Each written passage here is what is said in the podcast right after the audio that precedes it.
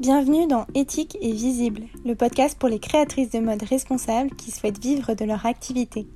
Je suis Charis, entrepreneuse passionnée par la mode, consultante Instagram et fondatrice de la Sustainable Academy, le programme en ligne qui aide les créatrices de mode engagées à se développer. Dans ce podcast, tu trouveras une bonne dose d'inspiration, de motivation et surtout beaucoup de conseils pour émerger sur Instagram, attirer des clients en continu et faire de ta marque de mode responsable un succès. Bonne écoute Hello et bienvenue dans le dernier épisode d'Éthique et Visible de l'année. À deux jours de Noël et avant que tu te reposes un peu, du moins je l'espère, je tenais absolument à consacrer un épisode au fameux bilan de fin d'année car à mes yeux, il est essentiel quand on veut démarrer la nouvelle année du bon pied et ne pas répéter les mêmes erreurs que l'année passée. Dans cet épisode, je vais te donner des clés pour analyser les 12 derniers mois qui viennent de s'écouler, pour mieux préparer 2023 et mettre toutes les chances de ton côté pour donner un bon coup de boost à ta marque et te développer. Si mes conseils sont avant tout centrés sur la communication, tu peux bien entendu te poser les mêmes questions et mettre en place le même cheminement de pensée pour les autres aspects de ta marque. Faire le point sur tes victoires, tes petites réussites, les stratégies qui fonctionnent et toutes les choses positives qui te sont arrivées, c'est très gratifiant, tu vas le voir, et ça permet aussi de se rendre compte du chemin parcouru et de se féliciter. Quand on a la tête dans le guidon, on a du mal à voir concrètement tout ce qu'on réalise et ce qu'on réussit. Alors pour moi, c'est hyper important de faire ce travail-là sur tous les aspects euh, de son business pour se sentir mieux déjà et tout simplement pour se rendre compte euh, de ce qu'on a fait c'est aussi valable pour les échecs, les déceptions, euh, les choses qui n'ont pas marché comme prévu ou les objectifs non atteints. Bien entendu, l'idée n'est pas seulement de faire un bilan positif et de se focaliser euh, sur tes victoires et tes réussites.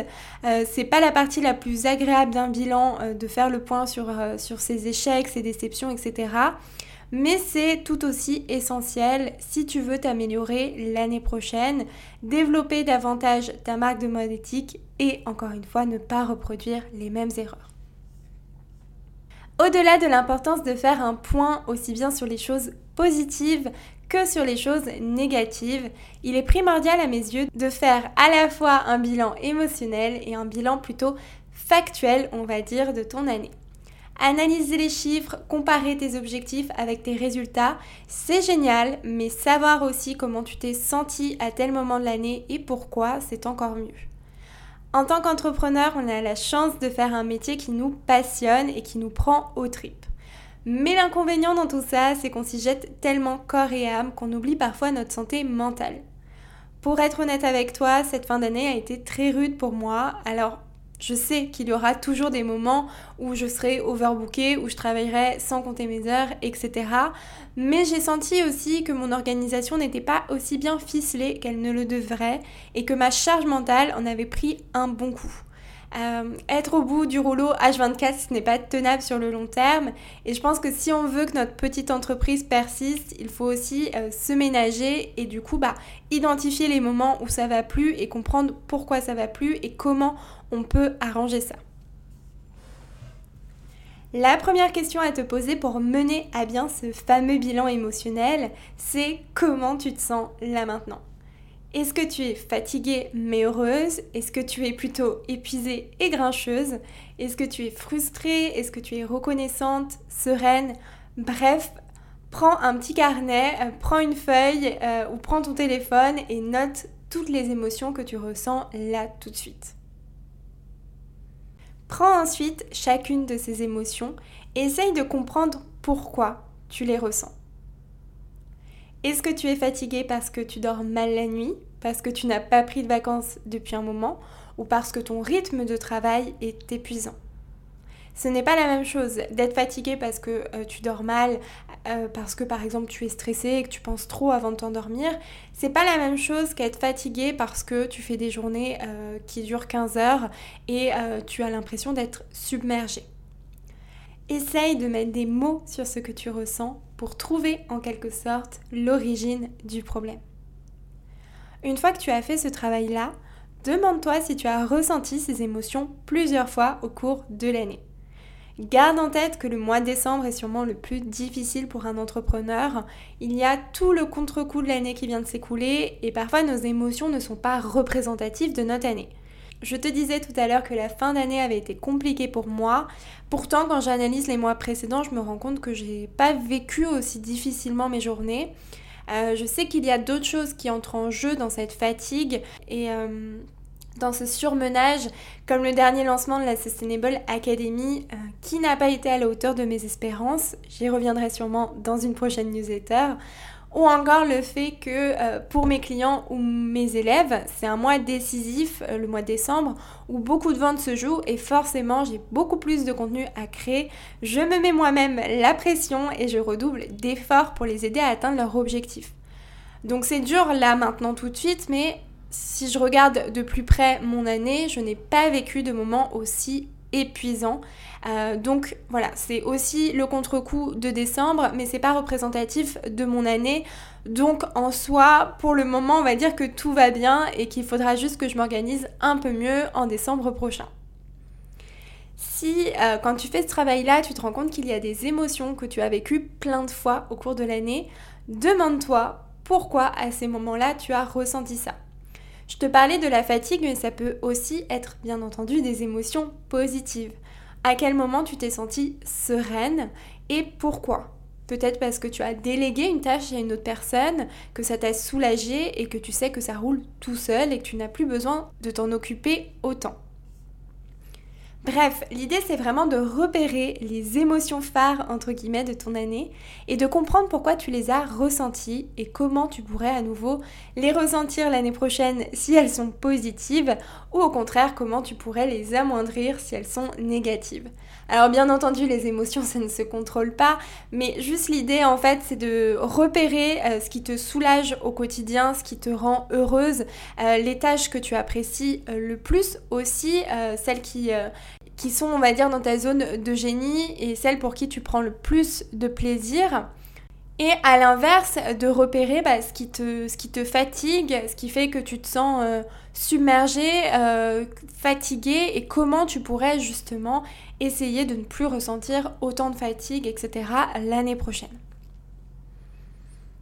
Par exemple, euh, si tu te sens très fréquemment submergé par ta communication, que tu as l'impression de ne pas y arriver et que tu es frustré par tes résultats, tu sais qu'il va falloir que tu travailles sur ton organisation et sur ta stratégie pour passer moins de temps sur tes réseaux sociaux en 2023 tout en étant bien entendu plus efficace. Donc cette étape de bilan émotionnel euh, va vraiment te permettre de te défouler. Moi, euh, j'aime bien faire cette partie-là, même si elle n'est pas souvent facile parce que euh, parce qu'il faut aussi prendre du recul, comme je te disais, et pas s'arrêter seulement à tes émotions actuelles, mais te dire voilà, est-ce que ces émotions actuelles sont représentatives de mon année ou est-ce qu'au contraire, euh, eh bien, euh, il y a d'autres émotions que j'ai ressenties à plusieurs moments de l'année et qui sont symboliques euh, des derniers mois que j'ai passés. Ça va aussi te permettre ce travail-là de ne pas minimiser ce que tu ressens et d'essayer de voir comment tu pourrais te ménager un peu et prendre soin de ta santé mentale l'année prochaine. Encore une fois, la santé mentale, c'est un vrai sujet, euh, notamment quand on est entrepreneur. Euh, et, c'est vrai que voilà, on fait un métier qui nous passionne, on est à fond dedans et, euh, on en oublie parfois bah, notre propre santé mentale. on oublie de, se lâcher un peu la grappe aussi. Je pense qu'on se met beaucoup la pression. Et c'est important de se rendre compte de nos émotions tout au long de l'année pour essayer d'aller vers quelque chose de plus positif l'année prochaine. Une fois que ton bilan émotionnel est complet, on va passer au bilan factuel. Alors j'ai pas trouvé d'autres mots pour définir ce bilan, mais en fait dans cette partie on va se focaliser plutôt sur des données concrètes comme euh, ton chiffre d'affaires, tes statistiques ou encore tes objectifs. Je vais me référer aux résultats de ta communication, mais encore une fois, ça s'applique euh, aux autres aspects de ta marque, comme ton site web, ta production, ta logistique. C'est-à-dire que tu peux faire le même exercice euh, pour les autres aspects de ta marque sans souci. Déjà, euh, côté communication, je recommande toujours aux élèves de la Sustainable Academy d'analyser chaque mois leurs statistiques. C'est aussi ce que je fais quand je gère de A à Z le compte d'une marque de mode éthique. C'est hyper important de veiller à suivre ces statistiques euh, sur Instagram, mais aussi au niveau de ta newsletter par exemple, tout simplement pour savoir si euh, tu es en constante évolution ou non, et euh, si tu as des statistiques en baisse, de comprendre pourquoi ces statistiques sont en baisse. Alors bien entendu, tu n'es pas obligé d'être tout le temps dans une augmentation de tes statistiques. Euh, ça arrive parfois d'avoir des mois un peu plus compliqués. Le plus important quand il y a une grosse baisse, c'est de savoir expliquer le pourquoi du comment. Et c'est pour ça que c'est important de vraiment prendre le temps chaque mois de regarder tes statistiques. Tu n'es pas obligé de tout regarder, mais euh, de, regarder les statistiques clés, à savoir ton nombre de followers, euh, ton nombre d'interactions de mesurer ton taux d'engagement, donc j'y reviendrai juste après, et de regarder à minima les posts et euh, les contenus en règle générale qui marchent le mieux et ceux qui marchent le moins bien.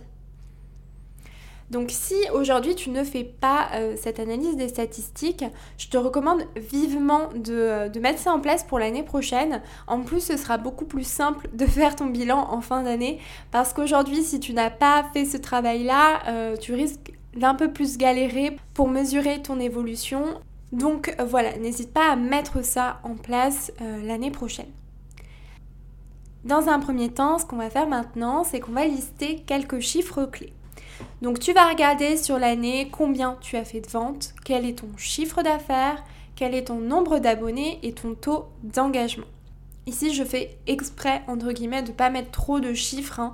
Euh, alors, bien entendu, tu peux, euh, voilà, tu peux faire une liste plus détaillée, notamment, comme je te disais, si tu as suivi tes statistiques. Mais voilà, déjà, ça, c'est une bonne base pour démarrer et pour voir s'il y a eu une évolution au cours de ton année. Le taux d'engagement euh, mesure tout simplement l'engagement de ta communauté. Donc, pour obtenir ce chiffre, il faut que tu divises ton nombre d'interactions par ton nombre de publications. Tu obtiens un nombre que tu divises à nouveau par ton nombre d'abonnés et tu multiplies ce résultat par 100. Donc ton taux d'engagement est égal nombre d'interactions divisé par le nombre de publications. Le chiffre que tu obtiens, tu le divises par le nombre d'abonnés et tu multiplies le tout par 100. Le taux d'engagement, c'est une donnée très importante qui va te permettre de mesurer donc l'engagement de ta communauté. Plus le chiffre que tu obtiens à la fin est élevé, plus ta communauté interagit avec ton compte. Alors bien évidemment, plus ton compte va grossir, plus ce taux d'engagement va baisser. Euh, c'est un fait en fait. C'est très dur d'avoir un taux d'engagement très haut quand tu as une grosse communauté. Mais euh, comme, euh, comme référence, tu peux te dire qu'un bon taux d'engagement est situé entre 2 et 3 donc si en faisant le calcul, tu obtiens un nombre au-dessus de 3, c'est très bien. Euh, mais maintenant, ce qui va être important également, c'est de le comparer avec tes taux précédents. Parce que euh, si tu as un taux d'engagement de 2%, mais que l'année dernière, tu avais un taux d'engagement de 5% et que tu n'as pas tant gagné d'abonnés que ça, eh bien, il va y avoir un petit souci. Donc regarde bien ton nombre d'abonnés. Si tu as une plus grosse communauté, forcément, euh, tu vas avoir une baisse de ton taux d'engagement. Mais euh, si tu as seulement quelques abonnés en plus et que ton taux d'engagement a bien chuté, c'est que ta communauté n'est plus très engagée. Donc je ferme la parenthèse. Une fois que tu as tous ces chiffres devant les yeux et que tu les as comparés avec ceux de l'année dernière, demande-toi si tu es contente ou déçue de ton année sur Instagram. Est-ce que tu penses que ta communication t'apporte assez de ventes? Est-ce que ton engagement te convient? Est-ce que tu as l'impression que ton audience est réceptive euh, ou est-ce que tu as l'impression qu'elle est plutôt passive et qu'elle ne réagit pas à tes contenus? Est-ce que tu es pleinement satisfaite de tes publications? Est-ce que tu as l'impression que ça reflète bien euh, l'image de ta marque et que tu arrives à transmettre tout ce que tu as envie de transmettre? Sois honnête envers toi-même sans négliger non plus tes victoires. N'oublie pas que la communication n'est pas ta zone de génie, ton domaine d'expertise. Alors tu pourras toujours faire mieux, mais c'est normal si ce n'est pas quelque chose de facile. Et pour moi, c'est même impossible de gérer sa communication quand on est une créatrice de marque de mode éthique sur le moyen et long terme. C'est pour ça qu'il faut se faire accompagner assez vite si on veut avoir des résultats et éviter de s'épuiser et de faire les choses dans le vent. Une fois qu'on a fait ça, on va s'éloigner un peu des données factuelles pour faire plutôt une liste euh, qu'on va diviser en trois colonnes. les choses à supprimer dont tu ne veux plus et qui ne t'apportent rien, les points à améliorer et enfin les éléments à mettre en place l'année prochaine. Donc en fait, une fois que tu t'es demandé euh, eh bien, si, ta communication en règle générale, et en particulier ta communication sur Instagram, parce que c'est un peu l'objet euh, de cet épisode, euh, te convient ou pas, eh bien tu vas faire une liste que tu vas diviser en trois colonnes. Les choses à supprimer, je vais revenir dessus, ne t'inquiète pas, les points à améliorer et enfin les éléments à mettre en place l'année prochaine.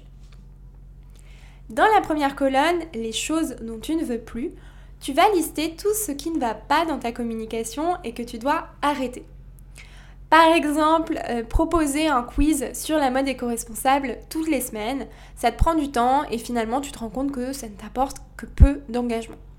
Ou encore le fait de ne pas préparer tes contenus à l'avance et de les faire à la dernière minute. Ce qui fait que tu te sens tout le temps submergé et en plus parfois bah, tu n'as pas d'inspiration, tu publies des contenus à la volée sans qu'ils te conviennent vraiment. Dans cette liste, tu peux mettre à la fois des contenus qui te prennent beaucoup de temps mais qui ne te servent pas à grand chose ou des manières de procéder qui ne fonctionnent pas. En gros, tout ce que tu veux pas du tout répéter l'année prochaine parce que ça ne marche pas ou parce que tu ne t'en sors pas. Ensuite, dans la deuxième liste, tu vas mettre tous les points que tu peux améliorer l'année prochaine. Par exemple, tu peux essayer de mieux t'organiser, de publier plus régulièrement ou de proposer plus de contenu vidéo. Encore une fois, là je te donne des exemples, mais ça dépend de toi, bien entendu. Devant chaque élément de cette liste, tu vas noter quelle est la solution pour améliorer ces éléments. Par exemple, pour mieux t'organiser, la meilleure solution serait de créer un calendrier éditorial en début de mois. Comme ça, tu es tranquille, tu as une visibilité sur les postes à venir, tu es plus stratégique et ça te soulage d'une grosse charge mentale. Pour euh, augmenter ton nombre de contenus vidéo, il faudrait que tu te planifies des moments dans le mois dédiés exclusivement au tournage de vidéos, etc. Vraiment, ce qui est important ici, c'est de noter les points à améliorer, les contenus que tu aimerais développer, etc. Et de te mettre à côté la meilleure manière euh, d'arriver à faire ça, à améliorer, à optimiser ce point-là. C'est important de trouver la solution et pas seulement de te, de te noter ce que tu aimerais améliorer. Comme ça, tu passes déjà un peu à l'action et tu ne fais pas seulement une liste euh, de, choses sur lesquelles tu ne reviendras jamais. Enfin, dans la troisième colonne, tu peux noter toutes les choses que tu aimerais mettre en place au niveau de ta communication. En fait, ce sont tout simplement tes objectifs pour 2023. Par exemple, ton objectif pour l'année prochaine peut être de mettre en place ta stratégie de communication ou alors de gagner en visibilité et d'attirer de nouvelles personnes sur ton compte. Pareil ici, je vais t'inviter à écrire ce qui concrètement t'aiderait à atteindre ces objectifs. Si tu veux créer une stratégie de communication mais que tu ne sais pas comment faire, il va falloir que tu te formes ou que tu te fasses accompagner. Il faut absolument que tu identifies comment tu vas atteindre tes objectifs, sinon cela va rester vague et tu auras peu de chances de les atteindre à la fin de l'année et je parle en connaissance de cause. Avant, je me notais des objectifs et je ne réfléchissais pas à la manière dont j'allais atteindre ces objectifs. Et donc tu pouvais être sûr qu'à la fin de l'année, je n'atteignais pas euh, ces objectifs que je m'étais fixés, tout simplement parce que je n'avais pas déployé de plan d'action à proprement parler. Donc là, l'idée, c'est vraiment euh, de te focaliser sur trois objectifs grand maximum, parce que sinon ça va faire trop, et de te dire comment concrètement je peux atteindre ces objectifs, quelles sont les actions que je peux mettre en place pour y arriver? Ces trois objectifs grand maximum doivent être réalistes, réalisables et précis. Tu ne vas pas te lancer sur TikTok ou Pinterest alors que tu n'as toujours pas de stratégie de communication pour ton compte Instagram. Tu ne vas pas non plus te dire qu'il te faut 10 000 followers en plus d'ici la fin 2023 alors que tu n'en as gagné que 500 cette année. Alors attention, il faut quand même que ces objectifs soient un peu ambitieux et te poussent à sortir de ta zone de confort si tu veux vraiment développer ta marque de mode éthique. Mais voilà, ne fais pas non plus des plans euh, sur la comète, tu risques juste de te mettre une pression monstre et d'être frustré à la fin de l'année parce que tu n'auras pas atteint cet objectif. Sois aussi très précise dans la définition de ton objectif. Je veux plus euh, d'engagement, par exemple, c'est trop vaste. N'hésite pas quand c'est possible à chiffrer tes objectifs, euh, donc à te mettre en fait tout simplement un nombre à atteindre, un chiffre à atteindre. Et euh, la dernière chose à faire également, c'est de prioriser tes objectifs. Quel sera ton objectif numéro 1 Par quel chantier vas-tu commencer l'année 2023 Une fois que tu auras fait ce bilan émotionnel et ce bilan plus concret de ton année, tu y verras beaucoup plus clair sur ce qui va et sur ce qui ne va pas dans ta communication, tout en ayant tes objectifs en tête pour 2023. C'est ce qu'on a vu dans la dernière partie. C'est toujours un peu compliqué de faire des bilans et cela prend du temps, mais c'est hyper important pour prendre du recul sur ton année et faire encore mieux en 2023. Tu peux être fier de toi vraiment et de tout ce que tu as réalisé cette année. Créer, lancer ou développer une marque de mode éthique, euh, c'est pas de tout repos, ça c'est clair. Surtout avec le contexte actuel, et je sais à quel point il est difficile parfois de garder la motivation et de se dire que demain est un meilleur jour. Sache qu'aucune créatrice n'est vouée à évoluer seule, à tout faire par elle-même ou à trouver les solutions dans son coin. Si en 2023, l'un de tes objectifs est d'augmenter ta visibilité ou tes ventes, de mettre en place une vraie stratégie de communication ou de ne plus te laisser submerger par ta communication, garde dans un coin de ton esprit que la Sustainable Academy réouvrira ses portes au premier trimestre 2023. Je ne t'en dis pas plus pour le moment, mais tu peux d'ores et déjà t'inscrire à la liste d'attente dont je te mets le lien dans la description de l'épisode.